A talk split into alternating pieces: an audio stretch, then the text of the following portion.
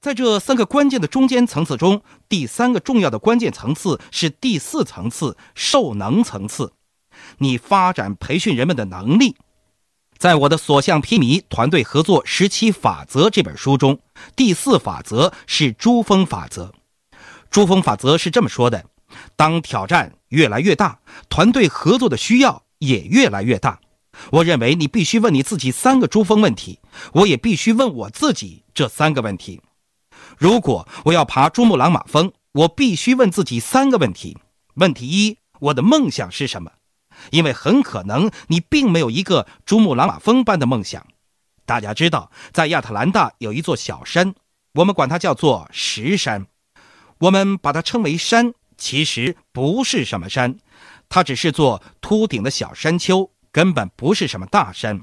如果我想爬这座石山，我并不需要发展一个团队。我只需要穿上短裤和胶底运动鞋，只需一个半小时，我就可以走上山顶了。那实在不是什么大不了的事儿，就这种高度而已。然而，如果我要爬珠穆朗玛峰，那将是完全不同的两码事儿。大家知道，我们必须问自己三个珠穆朗玛峰的问题：问题一是我的梦想是什么？问题二，谁在我的团队里？我要问这个问题：谁在我的团队里？是因为我的团队将会决定我的梦想。让我举一个梦想永远不会实现的例子。梦想永不会实现的情形是这样的：你有一个九分的梦想，却只有一个两分的团队。好了，你的这个两分的团队只能看着珠峰，讨论这座山。他们甚至还能把这座山的图片放在冰箱上面，但是他们永远也上不了这座山。一个两分的团队是不会爬一座九分的梦想山的。事实上，唯一可能实现梦想的办法是，你的团队要跟你的梦想相匹配。如果你有七分的梦想，你必须有七分的团队；如果你有九分的梦想，你必须有九分的团队。你的团队必须跟你的梦想一样出色，否则你的梦想永远无法实现。因此，我必须问自己：我的梦想是什么？我也必须问自己：谁在我的团队里？大多数情况下，并非所有情况，但是大多数情况下，你会发现你的梦想比你的团队更大。事实往往如此，因为刚开始你有了梦想，然后你开始在梦想上付出努力，然后你发现你必须组建一个团队，而你的团队和你的梦想相差甚远。因此，你就得培养人们，你必须将人们的层次提升到与你的梦想相匹配的水平上。因为我发现，在通常的情况下，梦想比团队更大，这几乎总是如此。这就把我们带到了问题三上：我的梦想团队应该是个什么样子的？不仅要对你的梦想了如指掌，还要对你的梦想团队了如指掌。事实上，我会说，如果你只能对一样事情了如指掌，那么请对你的梦想团队了如指掌，因为你的梦想团队会给你带来福音。正是在第四层次，你开始培养人们。我会看着领导力的这五个层次，我会明白第四层次是受能。我会开始问自己这个问题：我正在做一些什么事情来培养人们呢？我正在做一些什么事情来建立我的团队呢？我如何挑选他们？我如何招聘他们呢？我为他们投入了多少呢？我为我的梦想团队投资了多少时间、多少财力、多少精力呢？在我的所向披靡团队合作十七法则这本书中，第十一条法则是板凳法则。板凳法则说，伟大团队有伟大的深度，三件东西可以预测团队的未来。我发现。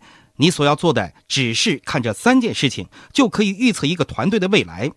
第一是招募，简单的说，谁加入团队；第二是培训，必须问的问题是团队成员是否得到提升；第三是流失，谁离开团队。我必须经常问自己，谁正在进来，谁正在离开。我发现所有企业都有这个特点，所有企业都像是坐在一家喧哗的酒店大堂里，这家酒店。装着一个旋转门，不停有人进来，有人出去，有人进来，有人出去。任何企业公司都是这样的：有人被录用，有人被淘汰，有人离开，有人进来。问题不在于有人进来，有人离开。我经常听到人们说我们公司又流失人了，其实也未必，你们也在不停的得到人，企业就是这样。问题不是你是否流失人们，你是否得到人们，这不是真正的问题。真正的问题是你得到了谁，你失去了谁。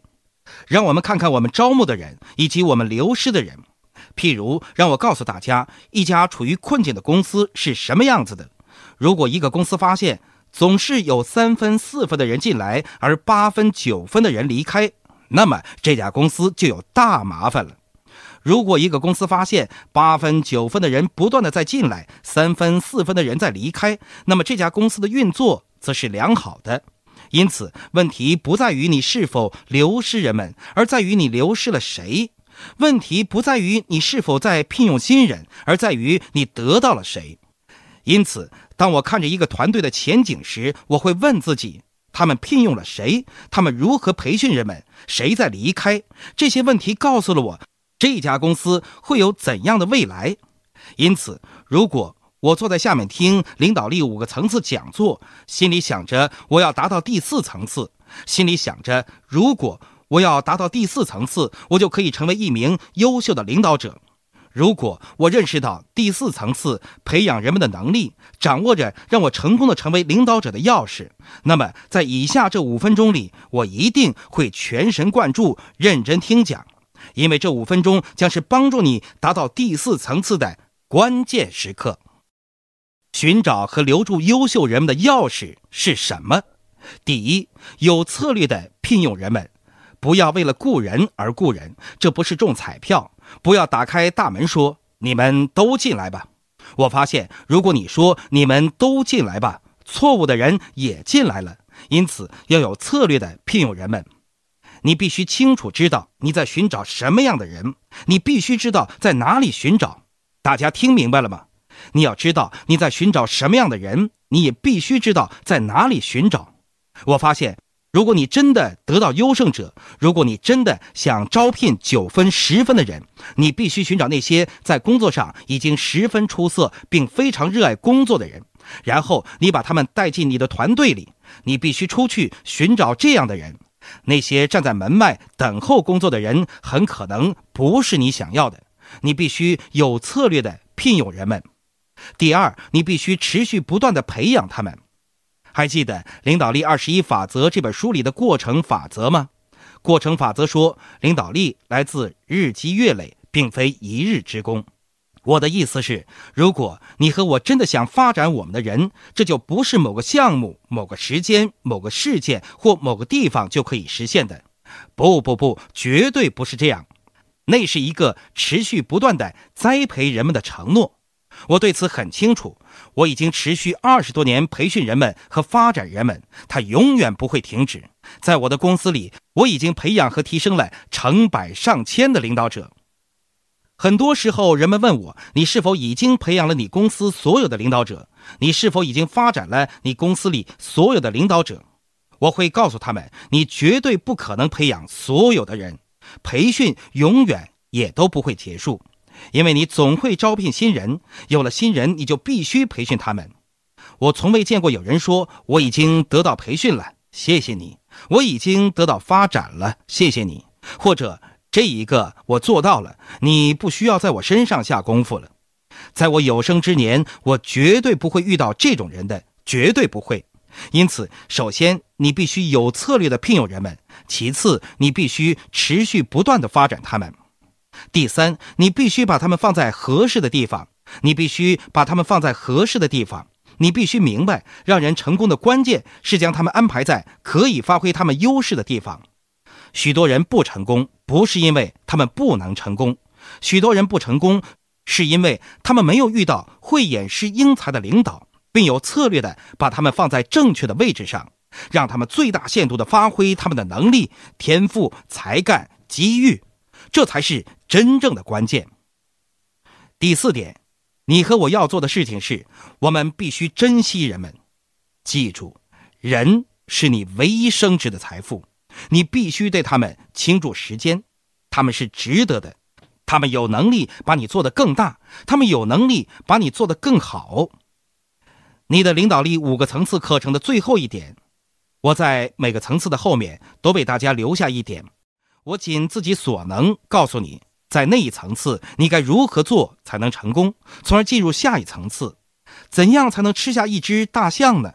一次咬一口。你如何增加影响力呢？一次走一个层次。因此，我希望各位看看你的提纲。我想让大家明白，在第一层次做好六件事情，你就可以成功。如果你把这些事情做好，你就可以进入第二层次，按照你的行动计划做事情。如果你把这些事情做好，你就可以进入第三层次。我把每一个层次的成功的特征都列下来，我尝试让大家明白你们该掌握什么，该做好什么。不仅在该层次获得成功，还可以进入下一层次。这是一个一步步走下去的实用步骤，我希望你们可以亲自实践。第四层次的要求和其他一样，然后我们进入第五层次。所有这些层次都非常重要，请允许我稍微讲讲第四层次，因为我的激情是把大家带到第四层次——受能层次。在第四层次，我想向大家说这几点，我把这几点读给你们听。并在几个地方评论一下。第四层次的第一个成功特征是，将培养人放在优先次序的首位。请记住，人是你最宝贵的财富。换句话说，如果我现在可以走进你们的生活，如果我现在可以走向你们，我会问你们两个问题。我要问你们的两个问题是：问题一，你的自我发展计划是什么？问题二，你的发展人们的计划又是什么？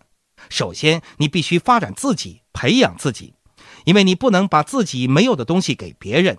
要发展人们，就必须先发展你自己。因此，请先从你自己开始。我并不认为这是自私，这是现实。为自己制定一套个人发展计划，坚持的听领导力光盘，看领导力录像，读领导力书籍，坚持的吸收和学习一切有关领导力的知识。因为我想让大家明白，你必须学会如何从一个层次成长到另一层次。如果你从一个层次成长到另一层次，好消息是，如果我成长到第四层次受能层次，如果我自己成长到了这一层次，以下是我希望大家知道的：如果我自己成长到了这个层次，那么我也可以把人们发展到这个层次。如果我成长到了这个层次，我也可以带上你。我不可能把你带到我没去过的地方。如果我不懂得如何培养人们，我只是善于和人们打交道，我从来没有产出，我从来没有培养人们，我只是运气好。那样的话，我能成长到哪个层次？我的人们也只能成长到哪个层次，绝对无法超越我。如果我达到第二层次，人们也只能在我的领导下达到第二层次。因此很简单，你的发展决定了人们的发展。因此，我的第一个问题是：你的自我发展计划是什么？我的第二个问题是：你发展人们计划又是什么？第四层次高度重视培养人们，帮助你在这一层次上成功的第二个特征，要做一个他能跟随的模范，做他人的榜样。第三点，将你的领导力重点放在最上面的百分之二十的人身上。因为这将为你带来百分之八十的回报。第四点，给你的领导者创造更多的成长机会，鼓励他们参加像今天这样的研讨会，让他们学到更多关于领导力的知识。第五点，培养领导者，让这些领导者去培养其他人。这就是为什么我想进入第四层次的原因。因为在我结束了这个领导力五个层次的讲座之前，我想确认一下。大家是否已经掌握了我所说的装备的五个步骤？你如何装备人们？如何知道你装备他人是成功的呢？第一步，我来做；第二步，我来做，你和我一起，你在旁观察，你看着我，我会向你展示怎么做。第三步，你来做，我在你身边，在这一步，接力棒交给你了。在第二步，我来做。你在旁边观察、做笔记、问问题，而在第三步你来做，而我在旁边观察、问你问题，确保你明白你所做的一切。第四步，你来做。太多时候，人们以为到了第四步，他们就可以完全放手，让他们自己做了。不不不，装备人们的过程到这里尚未结束，直到你进入第五步。第五步是你来做，其他人跟着你，除非你所装备的人们开始装备其他人，否则你并没有真正的装备过他人。你是在培训人们来培训他人，你是在发展人们来发展他人。你是在领导人们来领导他人，这个步骤至少要持续两代人。领导力的五个层次，你处于哪一个层次呢？你想去到哪一个层次呢？有多少人跟你在一起，处在你现在所处的最高层次？哪些人是你想引导去到这些层次的？请认真学习这个录像，花时间学习领导力的五个层次，问你自己这些问题。在你所在的每一个层次写上人们的名字，这样你便知道谁跟你一起处在第三层次，谁跟你一起处在第二层次，谁跟你一起处在第一层次。请记住，对人们的领导不是一视同仁的，你根据你和他们所处的领导力层次而带领他们，享受你的领导力旅途。因为你的目标和你的目的不是独自一人登上第五层次。你的目标和目的是带上某个人和你一起走上顶峰，没有什么比与他人一起走上顶峰、同赏美景更有趣的了。我希望你们喜欢领导力的五个层次这堂课，请不要犯很多人经常会犯的错误，因为他们听这种讲座的时候，他们记笔记、填空，回到家里就说“我学会了”，这有点像我的高尔夫球游戏。我初次打出好球，那是很久以前的事情了。当时我并没有想过我已经学会了高尔夫球，因为我意识到我还打了许多坏球。我必须不断学习，不断练习。我需要教练，需要别人来教我。我需要有人来到我身边，展示给我看如何才能正确的挥杆，从而打出好球。让我告诉各位，领导力的学习是一次旅途，这只是第一步。好了，祝贺大家，因为你们走了第一步，这是个好开端。然而，你们还要上许多课，还要听许多领导力讲座，还要读许多领导力书籍。我会鼓励大家成为真正融入这一过程的人。厄尔南丁格尔说过这句话，请留意。他说：“如果你在五年里每天花一个小时学习某一领域的知识。”五年之后，你将成为这一领域的专家。在随后的五年里，如果你每天花一个小时来学习领导力，结果会怎么样呢？你将会成为多么优秀的领导者！因此，我祝贺你们走出第一步，你做出了明智的决定。既然你决定要做一名领导者，我建议你好好经营这一决定，每天认真学习领导力。我们有大量的资料可以供大家使用。但是还有许多很不错的资料不是我们的，你们也要争取得到他们。让我们这么做吧，让我们成为伙伴吧。有人相伴的走上旅途是更有乐趣的事情。在未来的几年里，在过程法则的指引下，你和我携手共进，一定可以一直登上顶峰。人们说，山顶风光无限好。因此，让我们一起走上旅途吧。在这个课程里，约翰·麦克斯韦尔先生为我们讲述了领导力的五个层次。第一个层次，职位，在这个层次，人们因为你的权威而跟随你。第二个层次，认可，人们因为和你的融洽关系而跟随你。第三个层次，产出，人们因为你为企业和机构所带来的结果而跟随你。第四个层次，受能，人们因为你为他们所付出的努力而跟随你。第五个层次，真我，人们因为你的人格魅力和你所代表的风范而拥戴你。亲爱的朋友，想获得更多的成功经验吗？请关注微信公众号“炫色安利微商旗舰店”，我们将为想成功的你提供更多的精彩信息。炫色安利微商旗舰店等你哦！